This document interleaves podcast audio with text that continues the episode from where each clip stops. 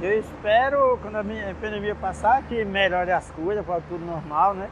Nós voltar a vendagem da gente tudo bem, né? O rendimento da gente volta normal, né?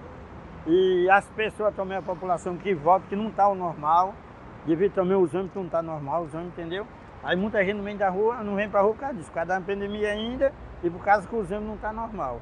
E a conversa da gente que nós melhor aqui, nós, nós trabalhadores melhor aqui. Mas o que nós devemos fazer é o quê?